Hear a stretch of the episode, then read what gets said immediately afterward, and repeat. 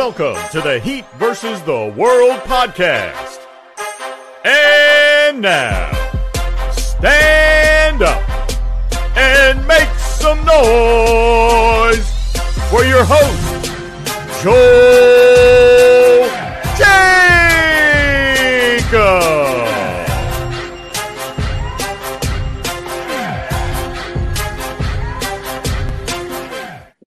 Hey, what's going on, Heat Nation? You know what? Why am I even talking like that? Let me not be fake for a sec for a second. All right. Y'all know what's going on. What's up, you guys? I don't know why I chose to be fake for a second, but screw that. Y'all know why we doing this pod. Y'all know what's been going on, and let's just get right to it. In case y'all chose not to watch the last three games for the Heat, and by the way, God bless you if you did. Like, so much has been going on first the Heat lose to Brooklyn, and I don't even know how to explain that because we're in this position where you could potentially beat this team and maybe work your way up to getting that six seed. And some way, somehow, the Heat folded it. And it's not the fact that they just folded it. Like they lost by 29 points. And keep in mind, this was UD night. Like y'all literally sent that man outside. Like UD was all about hustling and you know fighting till the game is won, and then y'all want to go out there and lose by 29. Like, let's be freaking for real right now. But just when you think things couldn't get worse, they then play Toronto, and you know what? Like Jimmy didn't play, and obviously, when you don't have your best player, things are not gonna be easy for you. But the way how they lost that game was also in a dishonorable fashion. Like, I'm sorry. Like, you should not the way how the game went, where it was basically Bam and Tyler doing their thing. Although I will be real, Bam did low key struggle in that game, but even then, they still went up and got their shots up. But who else was there after those two guys? Like everyone was struggling like crazy, and it got to a point where when TNT had to show the highlights of the game, at the end they always show the stats. I saw this on social media they were able to show all the players that scored for Toronto. Like they put at least three or four names up at least. But when it was time to show the stats for Miami, you saw Bam Adebayo, this many points, this many rebounds. Tyler Herro this many points, this many rebounds. The next person that was shown was Jimmy Butler, who didn't even play. They just mentioned that the man was on DNP. So it was so bad that they said, you know what? Let's not even show the other players' highlights. Um, just simply show that Jimmy Butler wasn't playing, and let's just move on with it. Another bad game, and just when you think it couldn't be worse, Miami then goes into New York. All right, and y'all already know about the playoff implications with that. If Miami wins this game, they own the tiebreaker with New York, which means even if they can't surpass Brooklyn, they still have a good chance to get the sixth seed, depending on how New York plays. And guess what? They folded that too. I don't know what else to say, y'all. It's been such a tough, tough, tough season. And just when you think it couldn't get worse, Miami said, "Hold my, hold my soda. You know what? Let me go out and lose three more games for y'all." And it happened. I don't know what the hell to say. And it's just been. I know it's been a tough season, but like, dang, every time I feel like let me at least be a little more optimistic they go out and do something like this. And it doesn't help that each L is uglier than the last one. Like, at least if we lose a close game, I could be like, okay, you know what? We almost had it. But losing by 29 at home to Brooklyn and then losing to Toronto the way how they did and then losing to New York, like, I'm not with that. And it's just such a terrible situation right now. And you know, we we can spend this whole pod talking about it, and we will because that's unfortunately how we got to handle it right now. But I just want to know, like George, how do you feel about this? And also, shout outs to George, by the way, um, for hopping on in on this pod with me. But like, yeah, like George, what's what's on your mind right now? Uh, it's been it's been tough because we were right there to take the sixth seed to get out of the play-in tournament, and it's such a big advantage to not have to play those two games before, you know, walking into a playoff um scenario. It's just it's just really ideal. The, but the situation is and remains to be that they deserve it. They've deserved it from the way they've been playing, for the way, especially post All Star break. The the the fire looks gone, and then Jimmy came out the last few games, but before this three game lose streak, and he was on fire. We got playoff Jimmy early, and it was just it was fantastic because it brought a sense of of happiness back to the team and energy. But once that dissipated, once he was gone for that game, um, it, it just it just dropped us back in the lull. And that loss to the Nets, that is just, in my opinion, that's one of the most embarrassing losses of the season. Top three for sure. Um, that team has now swept us, by the way. The Brooklyn Nets, and two of those games were without anyone. They had lost Kevin Durant to the Phoenix Suns, and before that, they had lost Kyrie Irving to the to the Mavs. So you have a, completely rebuilding team who's trying to, should be trying to lose as many games possible to then you know take advantage of their peak situation, and they're beating us by twenty nine. By twenty nine points, and it's just been so. I it just, it's just a more of a morbid feel around it, which sucks, and it just feels horrible to to have to say that, but at the end of the day, it's it's what the team has deserved, and and you can't always overachieve. I feel like the last season and mm, you know the season before, we have a sense of like uh, of of of relying relying on unreliable sources. You know, if it was last year was the um uh the coaching of Erik Spoelstra was was able to take us past a lot of the games. Uh, really good scouting for some free agents and some uh, 10 day contracts. We were able to get us out of some some holes that we were in when uh, Bam, Jimmy, and nearly half the roster was out last season. That was important, and so was Kyle Lowry in the situation. But the health has declined for Kyle Lowry, and the curtain's closed. I feel for him.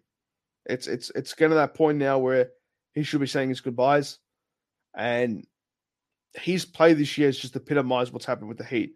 They were they were not prepared. They walked into an off season where they they I felt that they knew already knew that they had to do a lot of stuff to get those um to you know to maintain their their Eastern Conference Finals appearance up. They knew that they had to do something, and instead of building on that momentum, they lost PJ Tucker, added absolutely no one, and ran it back. And you see exactly like like they said, you know, and everyone was saying as well. We had internal progression. We have this. We have that. You know, Tyler Herro is taking a starting role. It's like having a new player. Caleb Martin was going to walk in. You know, we didn't even know who was going to start at the four, and it turned out to be Caleb Martin. So, but bringing it back to the three game losing streak, it's just been a theme all year. When when it matters most, we we don't show up. You know, the games will be close for a time. We'll come back um, if we're down big, and then we'll lose, it, or you know, we'll have a, a, a solid lead and we'll blow it. But this team doesn't know how to play leads. This team looks like it's checked out, and looking at someone who's been amazing most of the season in Bam Adebayo, who's been our backbone, has been the most, in, in my opinion, the most important figure besides Jimmy Butler. Um, to walk out and just uh, since the All Star break, looks like he's he's mentally checked out, and it sucks. It sucks that, that we've come to a point where like he's now questionable with hip soreness, and he comes out the other uh, this morning and uh, and says you know, the team's just tired. The team doesn't want to do it anymore. Like he just looks defeated, and that's I feel like that's where we're at right now. This hip soreness thing might be a, a way of saying they might shut him down for the rest of the season. So it's he's, it's going to be interesting to see what happens from um, you know, the last remaining few games. Right, and honestly, this whole season has been a wild ride, and I'm not gonna start recapping it now because we'll have a whole pod to do you know, once the Heat season officially ends, wherever that will take place at. So I won't go too deep into it. But overall, everything you said, man, was basically on point. And I just don't know how to feel because you know what? Let's let's look at these last three games. Like even if the Heat didn't win all three, like to go 0 and 3 is really sad. And the fact that they're not even like a top, what is it? a top three team when it comes to Miami sports now. Like it's kind of sad because you look at what the college teams have been doing, and you know even the Sioux Falls Skyforce. I know I know my geography, and I know they're not located in Miami or in South Florida in general, or even in the state of South Florida. But still, like even then, you know our affiliate team is all the way in the Western Conference Finals right now. Like it's crazy how you have all this success for all these other teams, and yet you see what the Heat is doing. And it also doesn't help that the Dolphins front office has been cooking like crazy while we're still just praying to God that the Heat will do something aside from getting a washed Kevin Love and then a guy in Cody Zeller who's barely played this season. Oh no, he never even did play until we signed him. So there's that aside from that, man, you know, I that's really all I feel like I can really say about it. And I don't really want to dwell on these three L's too much. Like I, I want to now look at this season altogether. And I just want to know, like, what do you think has been the biggest problem for the Heat that's led to these L's, George? Because I feel like it's a lot, and that's why I simply want to ask it like that because I didn't know how much people was gonna come on for this pod, so I feel like everyone on the show would at least have something different to mention. Because hey, even if we had like 50 people on this pod, there's at least one different problem that each person could talk about because Lord knows there's been so much wrong with this team. So, with that being said, like out of all the hundreds of problems this team has had this year, feel free to name one that you think w- would be your favorite to talk about. To name one would just be a disservice because there, has been so many factors. But if I had to choose just one, I'll bring it back to the um to my argument before, which was the the the inability to build properly around Jimmy Butler, Bam, and Adebayo, um, and even Tyler Herro at that point. It's just been such a a, a, a, a horrible offseason that led to a horrible regular season, which is exactly what um, you know I thought would happen when we said that we are going to run it back. We already tried to run it back in 2000 and um, I believe it was 17, no, 18. No, sorry, I, I, it was 2021 after yeah. the bubble run. Mm-hmm. And running it back just means that you just didn't put enough into the offseason to really try and rebuild and to, to, to, you know, capitalize. You see teams evolve. You see teams like uh, Celtics who, who had some sort of postseason success and then improved their team every single year. And they're now looking like one of the two favorites to walk out of the East this year. The Milwaukee Bucks won a championship and didn't sit on their hands. They went out and got free agents. Their team looks completely different. They're also looking like one of the favorites coming out of the East. And you know what? Let me just stop you right there real quick because here's the thing with Milwaukee. If you look at Milwaukee's roster, like they are a, an example of how to run it back the right way. Because if you look at it, majority of their squad is somewhat the same from last season. Because they went into the off season this past summer, and the only major move they made was going out and getting um I believe it was Joe Ingles. Like I think that was it. So they went out and they did that. And obviously, you know, it wasn't really exactly a productive off season for them. But then they went into the season, realized that there was still some problems that they needed to address. They were still winning games, so that was cool. But even then, they still said, let's not just chill right there. Let's not do nothing just because we're winning our games. They went into the trade deadline. They went and they got guys like uh, a Jae Crowder. You know, they went and got other guys that could try to fill up their roster and make them even better. And that just shows that you're trying to win. And that's another thing that frustrates me because you look at them where even when they ran it back, they were still in a good position, but they still wanted to improve the team. Miami, on the other hand, they weren't really in a good position because they're seeing these other teams get better while they don't really have a good competent squad that's able to go far. I mean, at least with Milwaukee losing last year, they did it without one of their own All Stars in Khris Middleton. Like Miami, on the other hand, we still lost to Boston, and it was obvious that the squad still needed help in order to be a team like them. And they chose not to do anything. They instead made the decision to run it back. And the Bucks, like like I said, they felt the need to you know, add more to their roster, even though they were sitting at a good spot in the Eastern Conference. Miami, on the other hand, they were literally still like not even a top four team in the East. They weren't even a five or six seed at the time. I, you know, I think they were maybe like a six seed. I don't know, but even then, still like a bottom four playoff team, and they chose not to do anything to at least somewhat revamp the roster at least put some sort of new body in the mix that can sort of make things better. Instead, they went into the buyout market and they got Kevin Love and just Cody Zeller, and that's just not enough. And when I think about Milwaukee's situation, it's so frustrating. And people want to mention, oh, the Heat, if Bucks can run it back, why can't the Heat do it? Well, there's a way in which it's okay to run it back, but it's not always going to work out unless you actually know that you have a solid team to work with, which was what the Bucks had compared to Miami heading into that season. But that's what I have to say about it. I didn't mean to cut you off. Go ahead and finish what you were going to say. Uh, you, you pretty much said everything I, I, wanted to say as well. Like it's just it's the same resonation in the end of the day. It's, there's there's such a um a, a crucial factor to running it back where you have to do it the right way. When when you lose something, you have to replace it. You know, you just can't leave a cog out of this out of the mechanism and hope it still runs the same. It just won't work like that. Especially when you know every year someone gets older. Every year there's more chance of this and that. And the most important aspect of of of the off season um, and and acquiring talent and trying to to build around players and, and build a system that works is you have to minimize how you know how problems may affect you. That's the that's the point of it. When you have these problems and and, and you don't rectify them and you let them keep going and you say, you know, we'll just see what happens here, wait for this, wait for that. It it just grows the problem. It's just it's like it, when you have that many those many problems and and you can't fix even one of them, they grow or one on top of the other on top of the other on top of the other, and it just becomes an entire you know it, it, once everything hits you, it's done.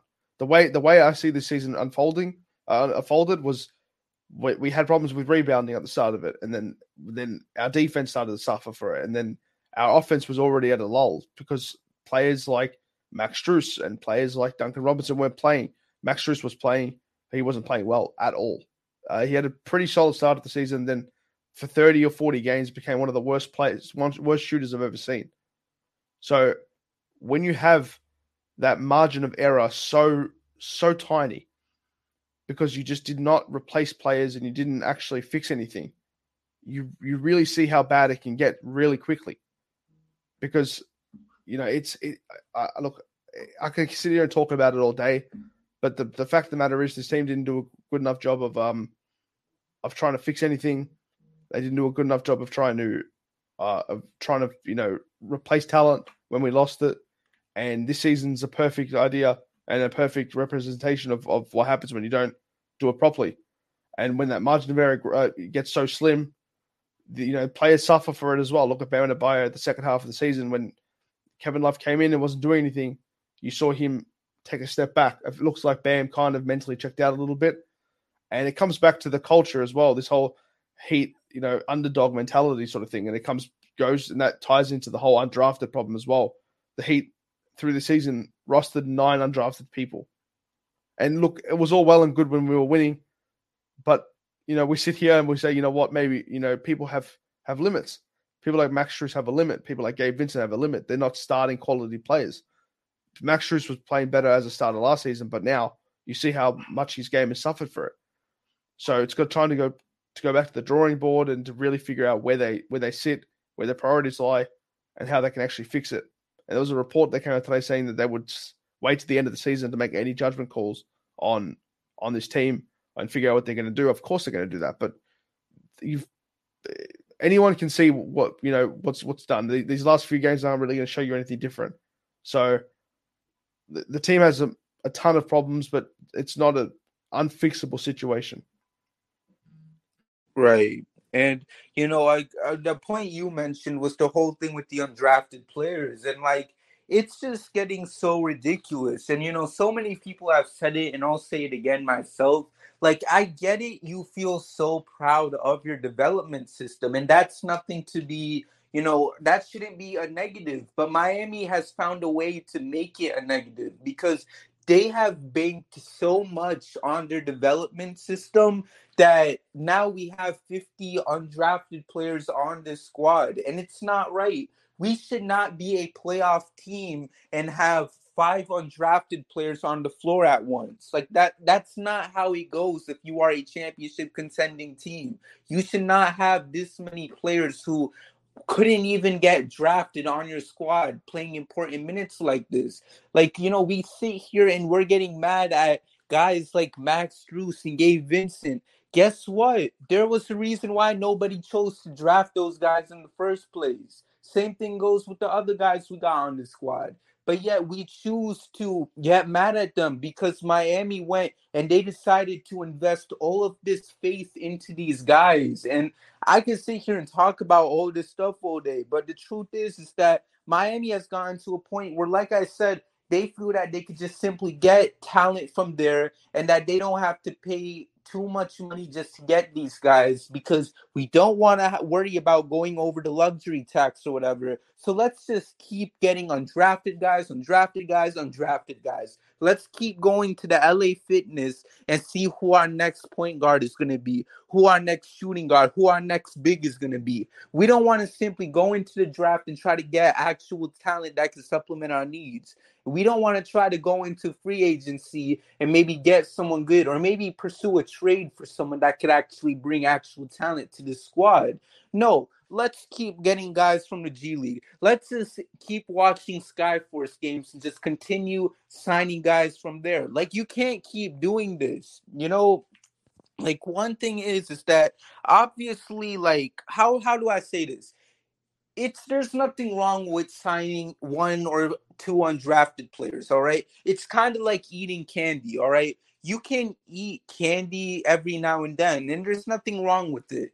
But like, if you're just gonna keep eating candy and rely on that to be your nutrition for lunch, breakfast, and dinner, it's not gonna work. It's unhealthy, and you're gonna deal with the problems later on in life. That's the same thing with this team. We're relying on undrafted players to be our main source of nutrition, aside from our main guys in Jimmy, Tyler, and Bam like we're focusing this much on undrafted players that it's so unhealthy and it's causing so much problems for the squad. And obviously, there's more to it aside from the undrafted guys. And you mentioned it yourself, um, George. Like whether if it is, you know, the situation with Kyle Lowry and some of the problems we've seen with the other guys, whether if it is Bam taking a step back since the All Star break, so much has played a role into it, and it's just so exhausting. And you know, the front office has done so much, and I won't get in too deep with the front office because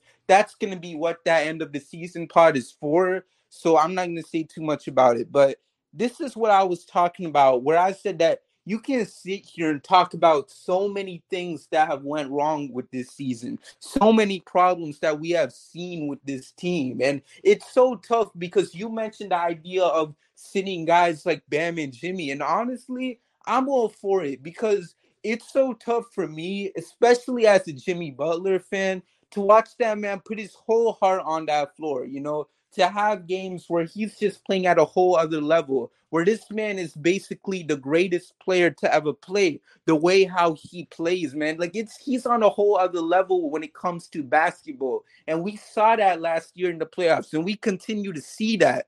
But the problem is, is that we never took advantage of that greatness because we saw what he did last year, and we could have easily seen that this man has a chance. He he can easily take this team to a championship, but obviously he can't do it by himself. Obviously, he needs talent to work with. You know, aside from you know Bam and Tyler, you know, you need other guys on the squad that could help out. Whether if it's getting high impact players that could, you know, serve as role players for us, or go out and maybe get, you know, trade a guy like Tyler for another star, doing whatever it takes to make this team closer to a championship. But we didn't do it. And listen, the whole thing with Kevin Durant, I won't talk about that too much because at the end of the day, I feel like with the whole thing with him was that if if KD wanted to come to Miami, if that was like his number one option over Phoenix, then I think he would have ended up on the Heat. But because Phoenix was the team he wanted to go to, and Brooklyn wanted to honor his trade request for you know riding the season out with them, they chose to put him in that in that situation and make him a Phoenix Sun. So I'm not going to be too mad about that. But regarding you know Donovan Mitchell, You know, the idea, the fact that the Heat felt like Tyler Herro and three first round picks was too much for him. And as of right now, this same guy that we thought was too much, you know, too much assets we had to give up just to get him, you know, he recently touched a whole new record. Like I I think he's like leading the Cavs. Wait, no, no. He tied the record. He tied LeBron James for the most 40 point games in a single season history for the Cleveland Cavaliers. Like, think about that.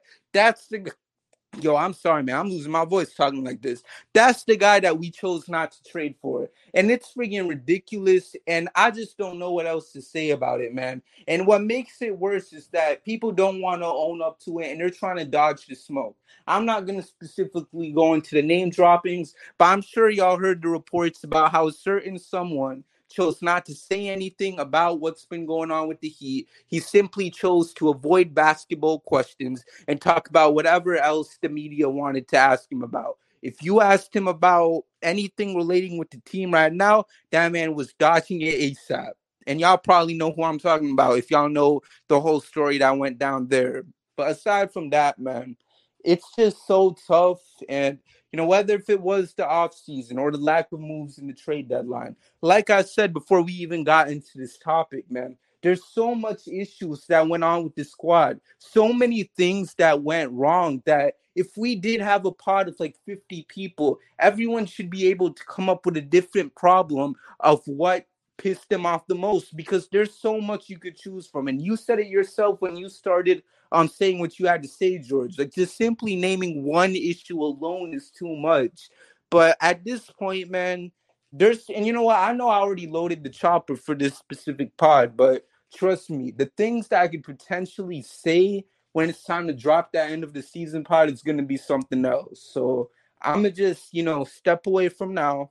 But until until that day comes, let's just simply move on to the next topic. Is there anything else you want to say, George, or are you ready to move on yourself? I'll just say something the whole Jimmy Butler thing as well. He he's an interesting case as well because you see here, but pre All Star was taking a, a, a, sort of back seat, and you could see him kind of giving the reins a little bit more to, to Bam and to Tyler Herro, who were striving a lot more. Uh, you know, won't say in his absence, he was definitely taking games off, and it was definitely very uh, like detrimental for for closer games and stuff like that. But when he turns it on, eh, you see how hard it is for the entire team to perform well while he's performing well as well. So you got to figure out that situation as well because you want Jimmy to be at his best, but you know for a fact that Jimmy won't put his all into a regular season game until you know until now, until the last 15, 20 games of a season. When he thinks it counts the most, he'll play. Um, you will never get a Jimmy Butler that that will try the first sixty games of a season. He just won't do it. He'll put it. He'll, he'll play well. He just won't play that well. If you if he played the way he plays now through an entire season, you know he he's already the ninth. It, it, it, from what I read the other day, he's ninth on the MVP list right now, ninth, and that's solely due to what he's been doing in the last twenty or so games post the All Star break. So I don't know if it's a, if it's a situation where you say, you know what, he needs to be trying the entire time. Um, but at the end of the day, it should be enough for Bam and Tyler Herro to take you over the line. Most of those games just didn't happen because of the undrafted players as well. It just it, it, that's what I say. Once you get one problem, you don't you don't rectify it, and you, you you see other problems, you know, come up, and it makes it even harder to solve the first problem. It's just it's just it's human nature. It's literally what happens in every single situation. So right. by not fixing the undrafted problem, and look, I know people say that having undrafted talent is good. You know, it's good to find players that they came out of nowhere that will cost you nothing. hundred percent. What you don't do is give them multi-year contracts for eighteen million dollars, you know, a year, nineteen million dollars a year. The Dougie Roster came out of the out of the blue and was one of the best three-point shooters in the entire league, top three. And then you he played well enough to to play uh, to play himself into a, a four year deal, which we now see was a complete and utter mistake. Because players have ceilings, and they realize that now. So hopefully they won't make the same mistake with, you know, Max Strus, who's coming out of, you know, coming off a contract, um, who wants to, you know, he's obviously going to want to get paid, but he's not going to get paid from us, I believe. I don't think we're going to be the ones to pay him. Same with Gabe Vincent. Same with Yurtseven. Yurt Seven came out yesterday and said that um, I I know I can get a point, get to a point where I can dominate this league. Like you are an undrafted player, sir. Literally, Sit down. Sit down. Yeah, like literally sit down. Relax. He goes, I wanted to start next to Bam. And then the the, the report came out that the league, you know, the, the, the Heat look at him and uh, after those comments and say, you, you we're on two different wavelengths. We're in two different places, mate. You you are literally an undrafted player. Relax. But he's saying I can dominate this league and I should be starting next to Bam. No, you shouldn't. As a backup center, you're fine. You're okay. You know, you do some things that are really bad and you do some things that are okay. That's why you were undrafted. If you were good enough, you would have been drafted. Th- They don't make mistakes like that. So you've I feel like you've just given them too much of a belief that there's something when when when they have limitations. Every player has it. But you, like you know, we talk about all these undrafted players and stuff like that. You look what's happening in OKC with Jalen Williams. There's a lottery pick who's absolutely on fire. He is on fire, and bec- and he is a drafted player. Um, and the reason why I'm trying to bring up this this situation is like you see what happens when you actually draft players that are are talented naturally and gifted, and they they grow in a system. Imagine if we had Jalen Williams now. Imagine if we had that type of player. We don't. We don't. You know, last last player we drafted was Jokic, uh, Jovic, sorry, and he's played in the G League. He's just playing in the G League now. He's not even doing anything for us. So it's nice that they recognize that they just can't rely on this sort of talent.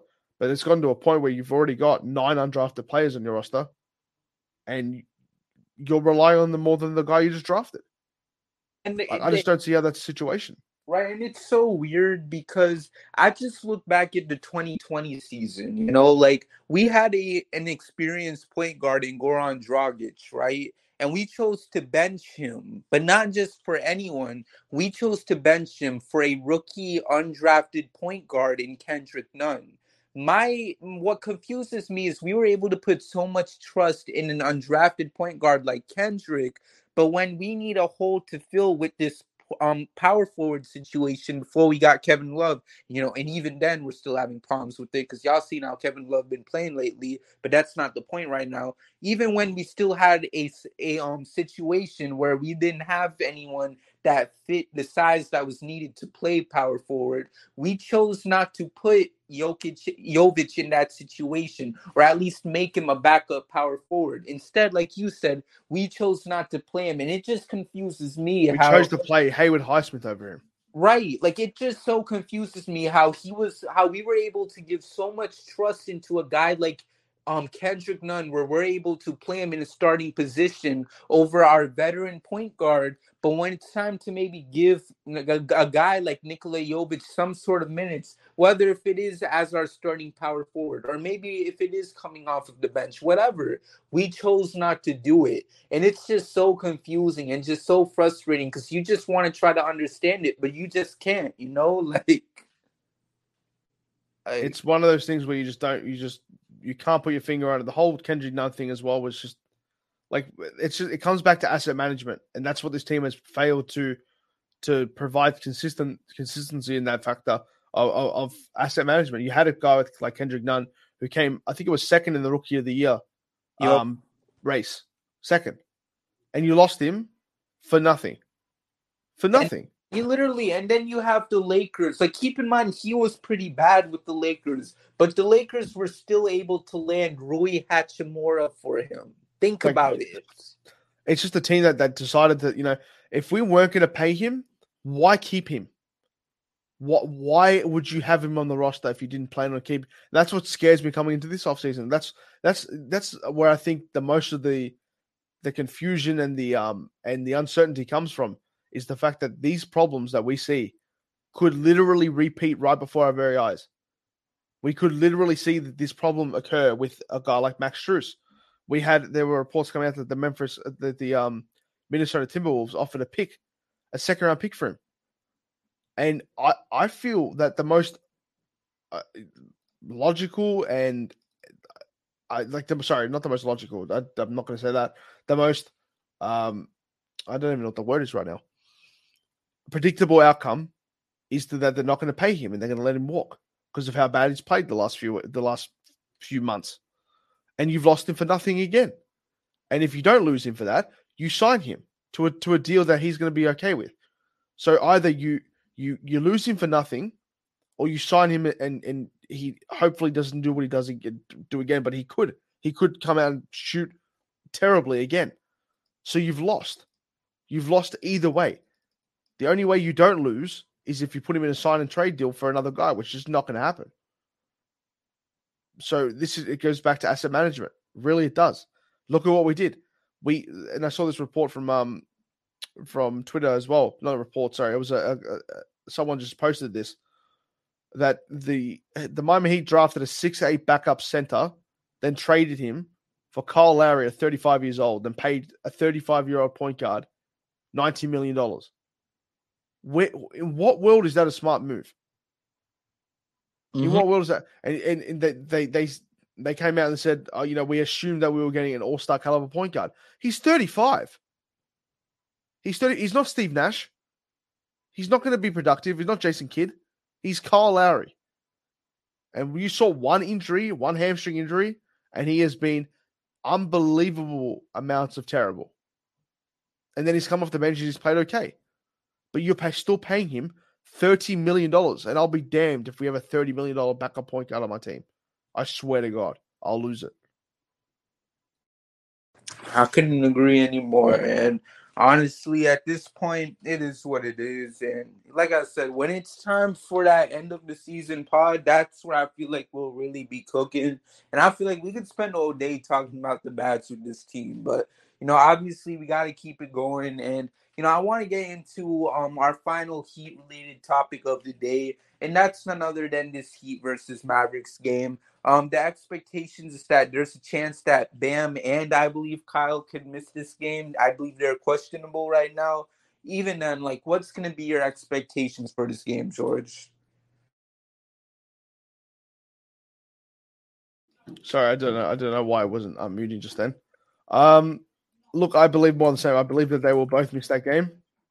I feel like that's the most. Uh, that's the smartest thing to do right now. I, I feel like at this point of the season, the last five games mean nothing right now. It's not that they mean nothing. I don't feel like they've got it in them to really pull out these last five games, hopefully get that six seed. I don't think it's a thing. So I against the Mavericks who are also having massive issues internally with um you know with the whole Kyrie Irving situation. People still placing blame on him where I don't, I don't think it's it's warranted at all. But that's a whole different discussion for um you know Mavericks Twitter universe. Uh I, I don't see us winning that game. I'm not to lie. I don't see us winning that game. I still think that with Luka there, he's just to outperform whoever plays that night. So it's just unless Jimmy Butler plays, and then Jimmy will be the best player on the floor. But it's because it's that time of the year where he actually tries. But if there's no Bam, I, I just look they they're really short in the um in their front court as well. So depending on who we actually field will be who who wins that game. But I, I just I have no expectations anymore. I don't I don't see this team as as you know a threat for other teams. So if especially if we start resting our players, so it's uh, it's kind of grim at the moment. Right. Like for me personally, I just you know what I don't even know because at this point I feel like none of it matters. So it's like if the Heat win, like okay, what happens next? If the Heat loses, I don't care at this point because all the L's have made me numb. So I'll just say this, man. If Bam and Kyle don't play, I mean, you know, it's it's looking like an L. If not, and we get the win, cool. You know, obviously the Heat fan in me will always root for the squad. So I'm hoping they get the W, and I'm gonna say that they do because why the hell not? It's not like it will do anything for me at this point. So that's gonna be my prediction. What will happen in this game? I'm gonna say everyone is gonna combine for 30 points, and we'll finish the game with the NBA record of scoring more than 450 points or you know whoever ends up playing. I think it's going to be such an amazing game, and I think it's going to be so inspiring that the NBA, Adam Silver comes out and he says, you know what, screw it. That game was so amazing that we're not even going to play a playoffs because the Heat have shown that they're the best team in the NBA and we're gonna give them the championship and end the season right there. Jimmy gets his ring, and everyone lives happily ever after. So that will be my expectation. That's beautiful, game. Joe. Yeah, that was beautiful. So, anyways, with that being said, y'all, that's my expectations for the game. Now that we talked about the Heat, let's get into something that's more positive. In case y'all haven't seen it, the the Florida Atlantic University, my owls, the, the the college that I am proud to be a student of, they are in the final four. They're joined by the Miami Hurricanes as well. And I'm so happy, man. Because you know what? I never thought in a million years that I would see my own college take part in something like this. You know, to know that the college that I go to, the college that I'm still at right now and taking courses for and still taking care of all this schoolwork right now, that's the college that's being represented right now in this um final four right now for March Madness. And it's just such a great feeling. And then you look at what the Miami Hurricanes have been able to do, you know, also being able to make it that far. You know, they were down by like 12 or 13 points against who did they play against? I think it was um Texas, I believe. And they came back. And by the way, Miami Heat, if you're listening to this, I hope y'all learn about how to come back even when the other team has a big lead. I think this is what the Hurricanes were able to do. I think that's what y'all should take note on. So I just want to make that clear very uh, before we move on to this. But aside from all that, like it's just such a great thing to see, man. And you know, I know George, you mentioned it at the um before we even started this. Like, there's the possibility we could see a FAU versus UM championship game, and it's just gonna be such an exciting thing to see if it happens. And you know, obviously, I don't want to get too hyped up about it because at the end of the day, we still got so much basketball left to be played. Florida Atlantic still has to go through San Diego State, and um, UM has to go through UConn. But it's just such a great feeling for you know Miami sports fans, at least assuming that they're rooting for one of those two teams. Because if you look at what our professional team has been doing, I mean, at least someone is compensating for it. At least someone is saying, you know what? Yeah, they might the Heat might be trash this year, but you know what? We'll help y'all out and we'll give y'all two teams being in the final four. Like it's just a great feeling. And like I know for you, George, like you're in Australia, so you can you don't really be, you know, paying attention to this type type of stuff where you can't really keep up with it like the way you would you probably want to. But like for you personally, and you look at this from like the outside, like how do you feel about it? It's just like it's just great for Florida sports as well. This is the first time, and I feel I, I think it was uh, it's a long time that you know the first seed of these these schools just haven't made the top four. The only the only team that's made it this far in the contest before is UConn. So having the Canes and the Owls come in and and and really just be that underdog and and and fight for everything. You know, after having a great season, a, was it they only lost three games the entire season, went on a twenty game win streak as well.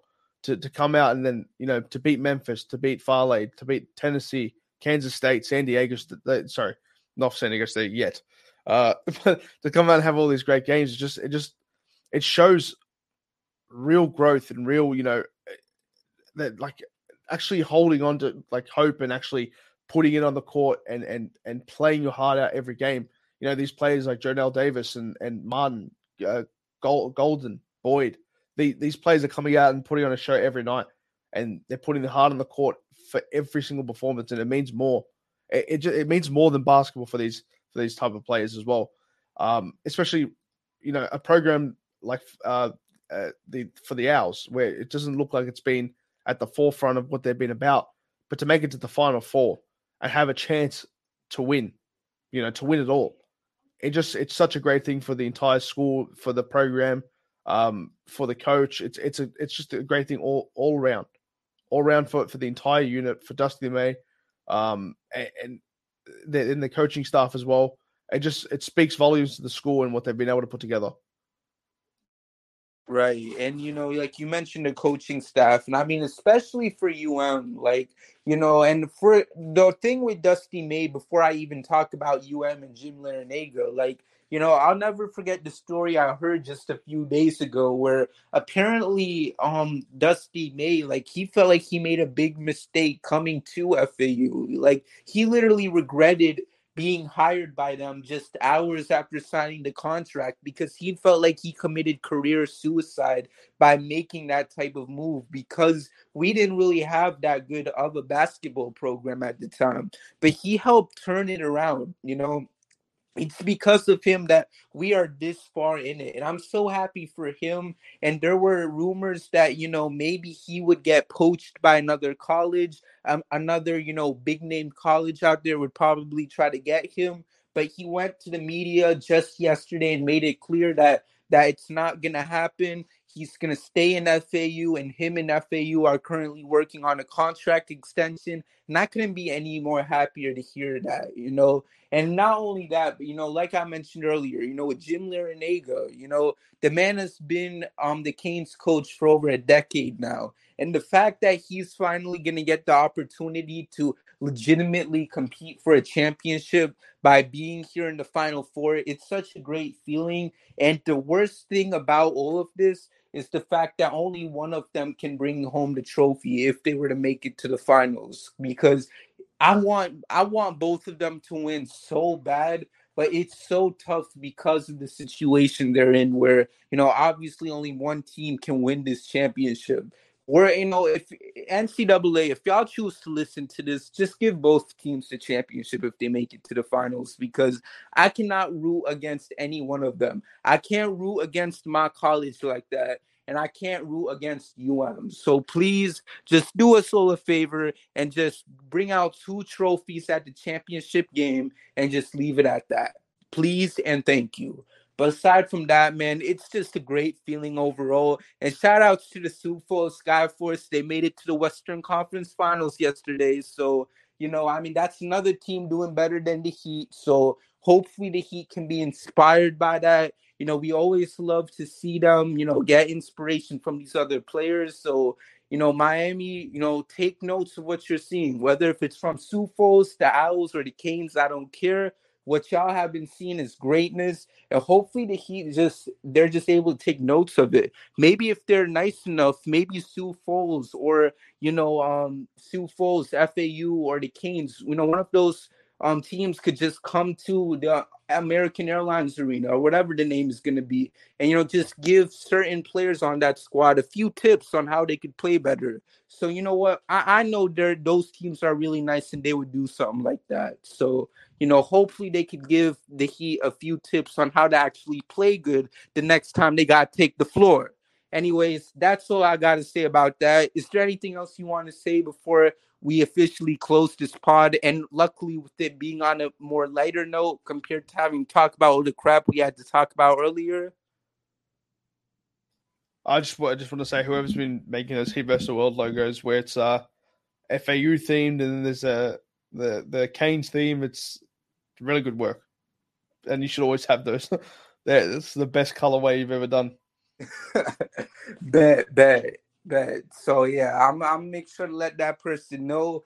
But you know, aside from that, you know, shout outs to FAU, shout outs to UM, shout outs to the Skyforce. And let's keep that winning going because if the Heat can't get the job done, at least we know we have a basketball team, or in this case, basketball teams that will do it for us.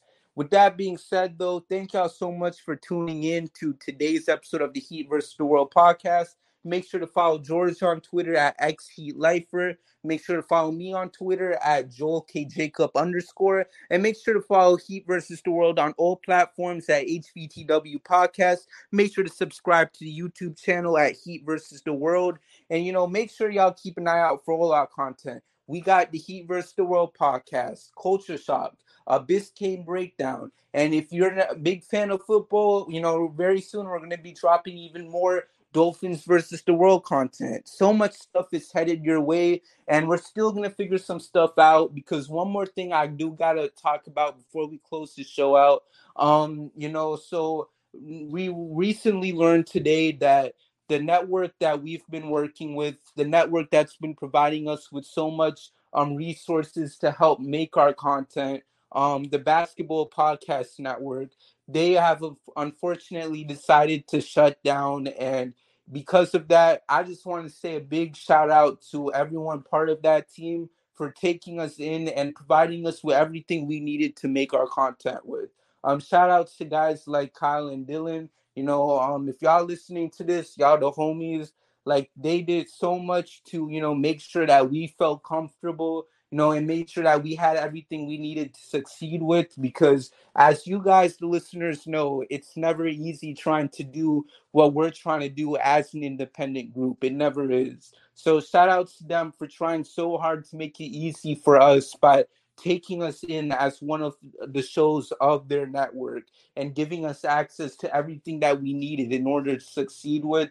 I, it sucks to see that um to see them shut down, but you know I'll never forget the time you were able to spend with them and being a part of that network. It was a great time, and it's unfortunate it had to end as soon as it did.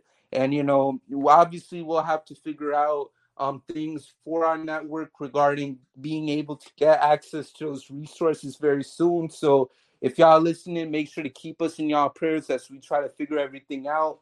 I know we will, and we will keep coming out with more Miami Heat content. Aside from that, I know I've been talking too much. You know, at this point, Miami Heat, do whatever y'all want to do. I do not care. Uh, go FAU, go UM, go Skyforce. I want to see each and every one of y'all win a championship. Aside from that, thank y'all so much for listening to today's episode of the Heat vs. the World podcast. Hit that music because we out. Thank you for listening, and we'll see you next time with a brand new episode of the Heat versus the World podcast.